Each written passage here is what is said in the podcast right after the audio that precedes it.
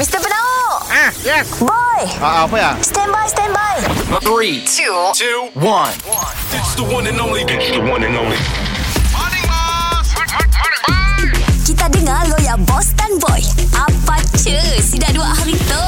Ku mohon kepurnamaku agar dapat bersamamu, akan ku hapuskan semua duka dan lara hatiku. Morning, boss. Morning, bye. Bos, hari tu kami video call kita lagi, bos. Apa macam kuarantin, bos? Okey kah? Boleh lah, Tok. Saya dah jawab gini-gini. Makan, Tok, sikit je lah. Aku gastrik. Oh, gastrik. Makanan cukup kan, bos? Selalu orang gastrik sebab si makan. Aku, Tok, gastrik sebab makanan aku si cukup. Dah makan tapi si cukup. Portion aku nak jah 2 tapak. Portion si Tok nak gas tapak aja.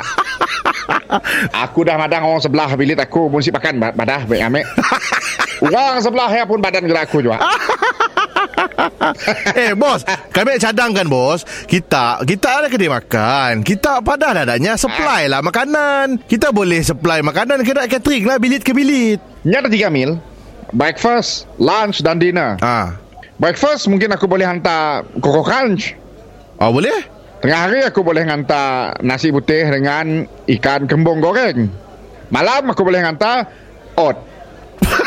Bos, teruk lagi dari makanan kuarantin, bos. Kita sangat hitung bajet. Makanan dah free. Come on, bos.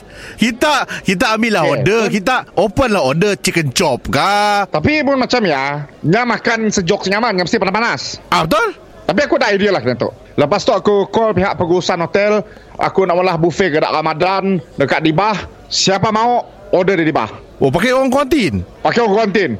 Oh, masuk tunjuk gelang putih. Masuk tunjuk gelang putih. Mana yang negatif dapat dengan live band. Mr Penauk, Mr Penauk setiap Isnin hingga Jumaat pukul 7 dan 9 pagi di Pagi Era Sarawak.